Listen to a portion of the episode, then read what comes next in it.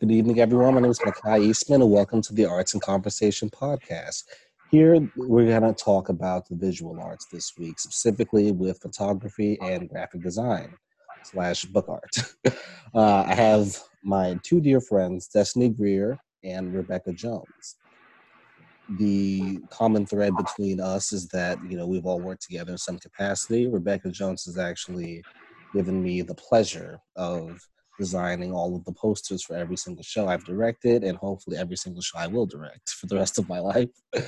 and Destiny has actually acted for me once in Angels in America, and she also designed my tattoo. I know you can't really see it, but it's there. It's my favorite. Um, but first of all, thank you two so much for taking time and actually coming to sit and chat with us for a little bit. Of course. Thank you for having us. Yeah. All right. So I'm going to be that guy because, as I was telling Rebecca a little bit earlier, you know, I was never good with the visual arts at all. Uh, when I was in second grade, I got an F for art class. That was the first F I had ever received. And I was devastated because I just was not good. And yeah, I was um, seven, eight years old, something like that. And sure, it was just uh, art class, and you would think it wouldn't be that serious. No, I was bad. So bad that when we had our open house for progress reports and everything, I wasn't even posted in the on the wall. Everybody else was, I was not. And I guess either of you can kind of jump in. Just, how do you do it? this is uh, this is the uh, this is the one topic that I have absolutely no relevant experience in. So I'll be learning just as much as everybody else. But how do you make what happens in here happen out here? Practice so much of it. Really, like you know, I hate to you know use a cliche, but I describe myself as having been born with a pencil in my hand. Like it's just you know hundreds and hundreds of hours of not only doing but also looking.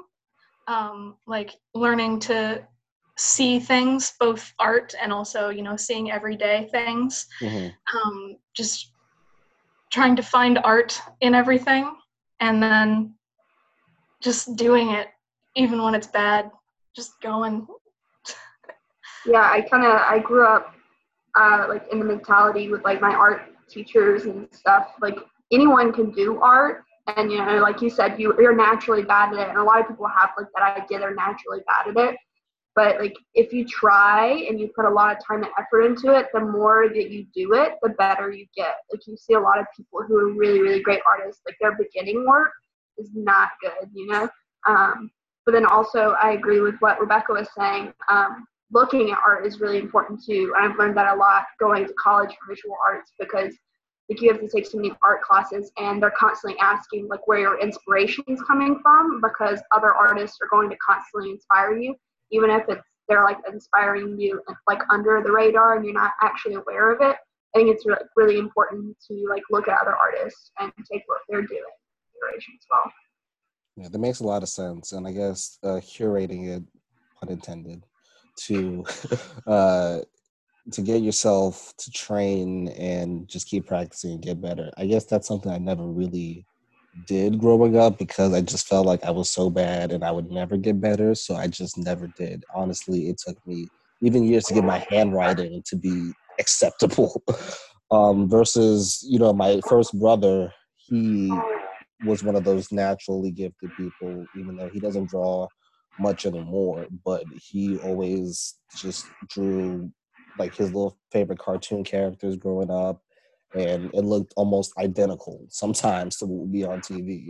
He just he just did it, and that always fascinated. But uh, I guess it comes down to again a little bit of work, a little bit of gift, and a little bit of persistence you know, the sugar, spice, and everything nice that comes with that. Perfect storm. Yeah. Yeah. Exactly. well, um, I feel like, of course, I don't, I don't know. I always had this argument in high school about, and I guess Rebecca, maybe you can talk about it a little bit too. Um, but like there's always this argument if like talent is real or not like if someone is like naturally talented or if it's just like skills that you pick up on um because like same thing with acting like you work it every day and the more you do it the better you get. So it's not necessarily someone like could be naturally talented at something um because like my high school teacher he hated the word talent. He literally despised it. He was like talent is a myth. You don't have talent. You just have skills that you work at. So i don't know if you've ever like experienced anyone like that. It was like talent's not real. Uh, i had a lot of that discussion similar um very very similar discussion like some people you know will I find use the like talent excuse, like the lack of talent to not do their work. Specifically in art school, Mykai, you didn't go to school for this, so I, this is, doesn't include you. But like no, people who you know uh, say, "Oh, I'm not good at it, therefore I don't want to try it," um, and then you have people who attempt to kind of um, slide by and not actively improve because they're already good at what they do. So improvement isn't kind of on the forefront of their mind. Um, so it's really interesting seeing everyone's different perspectives. I personally am like kind of a little wishy-washy on it myself, um, but I'm just really focusing like on improvement always. Yeah, I definitely think saying like talent is a myth is like kind of extreme just because like if you think about like people who play sports like as an example like there are some people who are just really naturally talented at, at certain sports and they do get better with more practice which makes them great but like you can't you can't become like a great artist like Vincent Van Gogh and not have like some kind of small ish of talent there. Yeah. you know? It's like already your brain is wired in some specific way or like already like you you saw something when you were little that was like, oh, that connected in a in a different way for me than other people. Yeah. so it's like the whole left brain, right brain thing. Like there's some kind of something there that's like natural that just makes you I feel like better apt, I guess, to learn those skills maybe. Yeah, I can agree with that, definitely. So with that said, now when you I'm speaking as a director, right? what I see in my head is almost identical to what I would imagine the final product being. So it would be like if, almost like if, if there, everything was film in my head, right? I can kind of close my eyes and I can envision, okay, well, how would it look from this angle? How would this, uh, how would this read from this part of the audience and how can I make this even stronger with forced perspective and things like that. So I think you can, you know, marry the visual arts into that aspect of theater and have a similar impact from what people are expecting when they walk into an exhibit or museum. Um, so with museums, I've been introduced to museums really when I was in high school and we took our fall trips up the coast and we visited like MoMA and the cloisters and things like that. Do speaking as artists of your caliber, do museums tend to help people reinforce their pre-established notions of what art should be do you think? Or if for example me being a bright-eyed bushy-tailed high school student i'll be able to just walk into a museum and feel like oh well i'm welcome and i'm at home. I can learn so much about things i never even thought about uh, even researching before in my life because i noticed that when it comes to museums it's very much a mixed bag. Even just going by myself to like the Tampa Museum Art or something like that, it's people who've been there a billion times over again, just to kind of oh, it's a new exhibit, can't wait to see it. And versus, you know, they try to get people in with, oh, here's your free student pass if you have your ID card or what have you. But then I'm just thinking, well, are these people who would be in the museum anyway if, you know, if they didn't have that free pass or anything. So I, does does that make sense? How does uh, how does the accessibility factor work into it in your opinions? Um, well, so like museums are like this thing in the art world that's like their whole like on own separate thing. So like you can do like museum studies, which like you train to like be able to like curate this artwork. And um, like there's this whole study of like where you put art in a gallery so that it has flow um, you know how you collect certain pieces together. So like there's this whole study to it um, which is actually really interesting. But like speaking on the sense of like people going to museums um, i can see what you're saying about like that accessibility. And i think it really it depends on the museum itself because i know i've been to some museums that just feel so stuffy and like it doesn't make you feel as like able to connect with the art. It feels like there's this disconnect there. It's like the, these are like these prized gems and these possessions. Um, and i feel like i'm not to that caliber. But i've also been to museums like um, i went to the contemporary art museum in austin when i was in texas. And that museum was so chill and so relaxed but it had so many breathtaking pieces that i was able to like sit with and really process. Um, but like personally i'm always going to be more apt to a museum because i am very interested in the visual arts and i have respect for that um, and i want to learn and grow and be inspired by other works. Um, but i know my like my dad for example he's like an engineer like do- he's a doctor in science like he has all these like degrees and stuff different completely different side of the brain but he also loves art museums. He's like one of the reasons that I always go to museums. Like he's always the first, like we're on a trip, to be like, "Oh, let's go check out this museum," and he'll spend hours upon hours in the museum with me. So I think it just like depends on like your respect for something, even if you necessarily don't do it, your ability to respect it. Just like someone who would come see a play or something. Not everyone's into theater or does theater, but it doesn't mean you don't respect the art of it. So I think it just depends. Least that's Yeah, I mean, I agree with everything that you just said. Like, it really depends a lot on the audience. It depends a lot on the like layout of the museum itself. Um, I had a whole discussion in one of my freshman year classes that I still remember to this day about um, how uh, people kind of outside the art and museum world would consider like a bare white wall with a frame on it or a bare white plinth with a thing on it to be neutral when in reality um, there are things that maybe started as something neutral and thus like at, over time have kind of developed their own personality. So uh, you get situations where you have you know a bare white wall but with art on it that's so that invites interaction and play with the pieces around it but it isn't given kind of the space to do that. So like destiny said there's a whole there's curatorial studies and museum studies and i have taken none of those classes.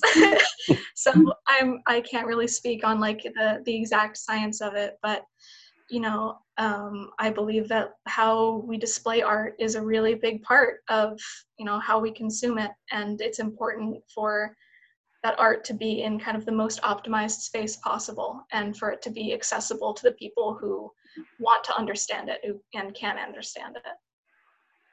That's great. I completely understand. My next question would be a little tough one because I struggle with this as well.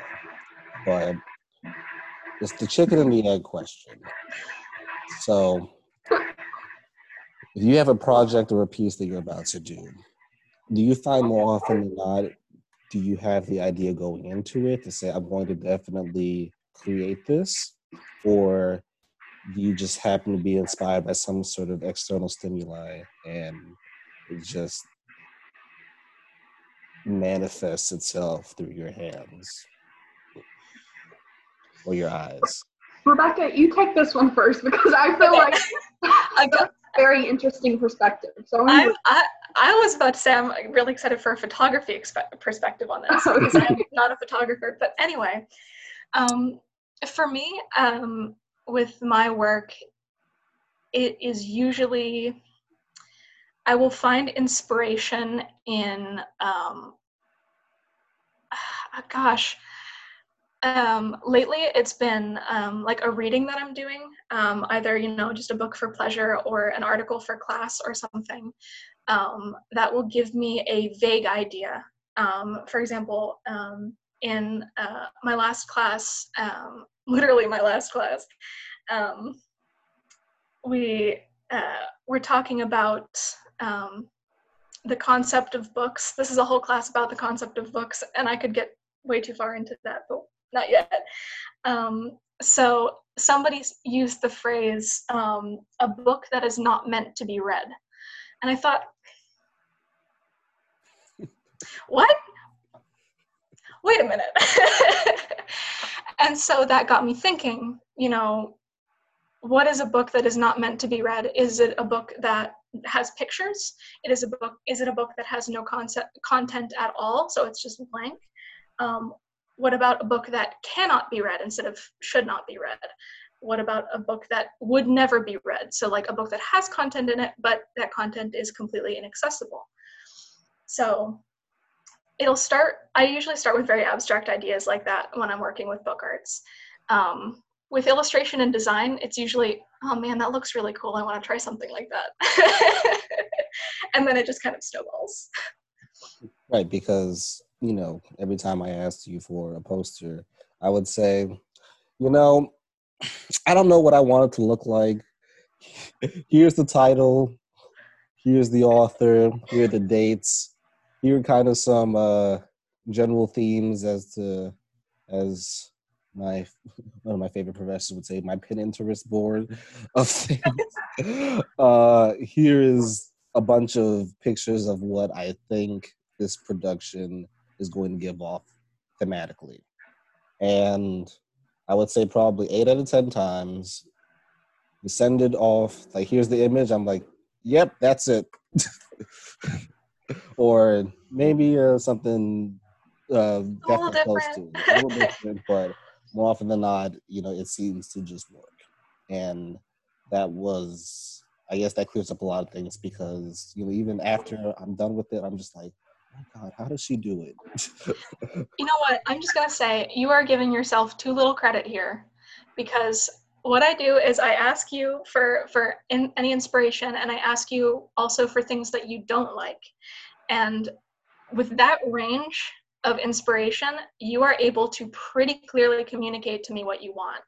So you're pretty good at this too. Thank you. Thank you. And I guess that does make sense because again, it's always like, yeah, that's exactly what I want. Thanks for backing. it's a collaboration. We're both we're both doing our part. Really, she's just reading into your psyche. She just knows. that's what I was originally believing. I just I can I can feel it. I can hear it. Oh, he he wants hot pink. that was me doing Angels in America. yeah. All right. Destiny, chicken um, or the egg? So, my process is always very interesting. I consider myself a very experimental artist, um, whether it be like film or painting or photography. Um, I much prefer things that are like abstract and you to like read into them a lot. But my process is also very experimental in the sense that um, I don't really ever have a plan when I go into things. Um, sometimes it may be like like one again like very abstract inspirations like what rebecca was saying. It would be like okay i know i have to use this specific art form. What do i want to communicate with it? Or um, you know one like simple idea which is really easy to do in art classes because they feed you these prompts normally and like here this is like what you need to do. Um, but i remember being in like mixed media painting too was like he literally just said create a body of work. Do whatever you want. I was like what I'm sorry. I don't think I could do that. Like, I don't know where to pull this inspiration from. Like, I was so, like, taken aback. I was like, I don't know where to go. So, I guess I wouldn't really know whether to say it was the chicken or the egg, but I kind of just feel like I just go into something and I just let it happen. You know, like I'll come into it with a few ideas, but then I just like let the work take over and and do what it needs to do because I feel like if you're fighting with something, it's not it's not communicating what it needs to be. And if you just like let it take over and kind of let it control you and where you're going, um, it's like much easier to like I don't know to turn it into something.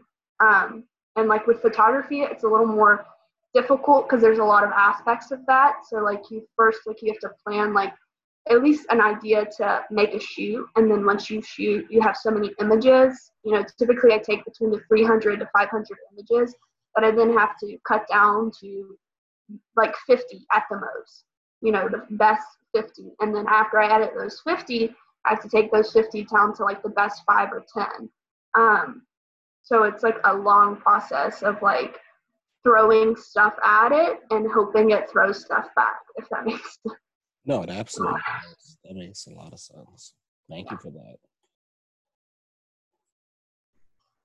Now, in the same vein of inspiration, do either of you have artists that you've looked up to for your careers thus far to say, not necessarily I want to be like that, but they've definitely had a huge hand in shaping who you are as artists?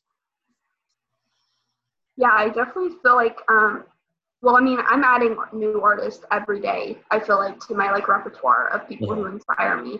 Um, and like with each artwork, it's different. Like my um my final work I just did for my experimental photography class, I pulled from like three different artists that like were really inspirational to me.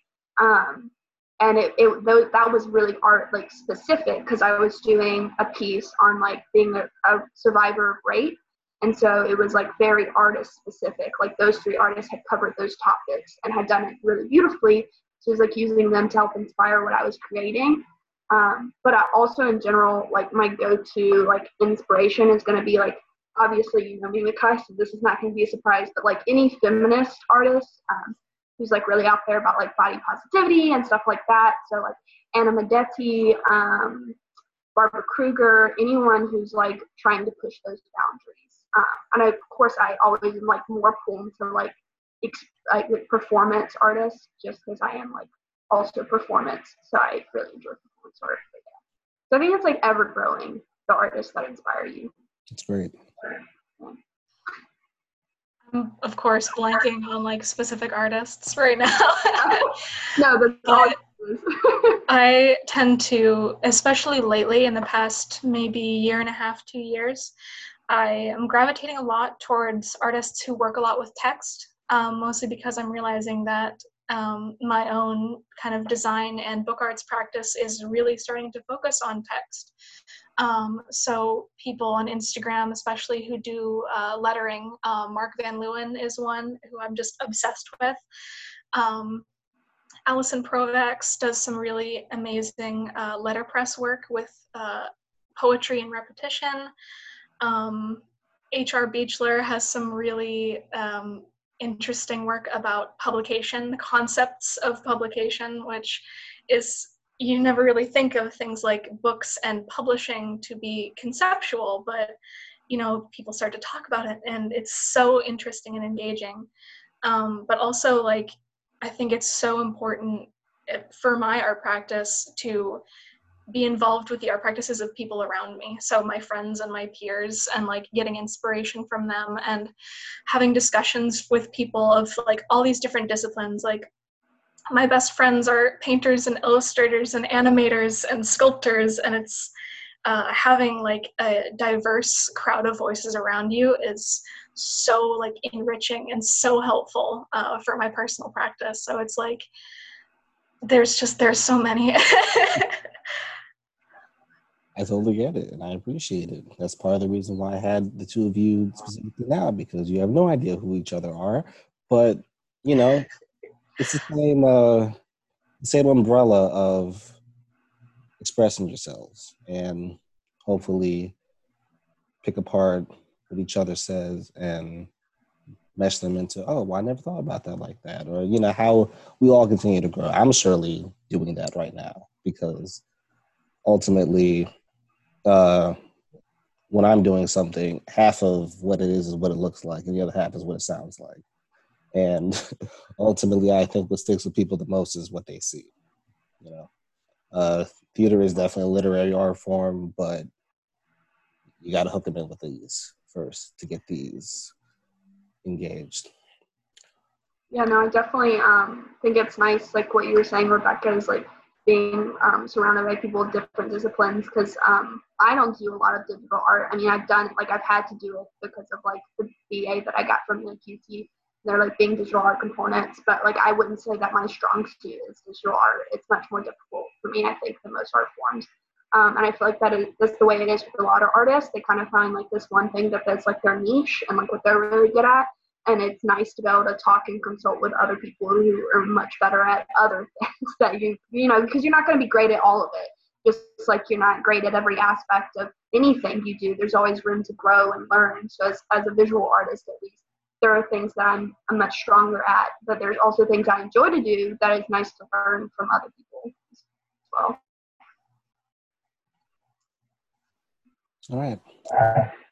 What i want to do now is i want to look at of work that you two have done that have struck me as oh my god wow. Um and hopefully what i can ask of you since it's going to be a little bit of a challenge for the people who aren't watching this right now who are just the listeners if you can kind of do your best to explain what we're looking at for them. That makes sense. Yeah because I just thought about that while we were talking. I was like, hmm, I'm gonna show these things, and they're gonna be a good half of the people who won't be able to see it. And that's true. The people listening though can always follow our art accounts. I'm sure you have. I was about to say we can plug our art accounts at the end. Just slide that right there. Yeah. Exactly, and uh, I wish we had more time than this, but we're probably gonna have to do like a couple minutes for one, a couple minutes for another one, because Zoom is allowing me to do that 10 minute marker and currently have nine and a half minutes left. Um, all right, Destiny, I'll start with you since it popped up first. this is phenomenal. Uh, uh, photography series, images shot on Holga and digital multiple images combined, experimental. Please, what is this? I love it. Yeah, so basically, you're looking at um, so what you're going to see is in the background is an image of my face. Um, and I'm just kind of like pulling my eyelid, eyelid down there so you can kind of see all the veins and stuff. Um, and then what's going to be in the foreground of this image is actually uh, an image from a Holga camera, which is called a toy camera. Uh, it's basically a little plastic camera, and it works in the sense that like you click it, like those throwawayable cameras, um, it has a roll of film in there, and it just exposes it instantly. Um, so it's actually really cool because it's like a whole camera, but it's like plastic and it's very easily breakable. Um, and you can get a lot of interesting effects with those. Uh, so that's um, a shot on a Holga of, I think it was um, some lion, a lion and my cat. It's doing some double exposure there. Um, and then so I just laid those two pieces on top of each other and did some arranging here um, just so that you basically are only going to see my eye and a little bit of my hand, and then the rest is going to be covered by the other image. Um, and then just did some color editing there. Um, I, this was for my uh, experimental photography class. So I think I was looking a little bit at, um, we were like talking about the coronavirus and stuff. So it just has those like really, um, like kind of, um, what would you call like uh, not gross colors, but like the like they kind of have like a sickly feel to them. I, if that makes sense, because like my skin is yellow, my there's like some green in there, my eyes are a little yellow, um, and then the harshness of the blue. So it's just kind of that play um, with like clean and dirty, I guess in a sense. Um, so there's just like one image out of a series, but I don't want to overtalk. That's wonderful. another time. I didn't even realize Rebecca.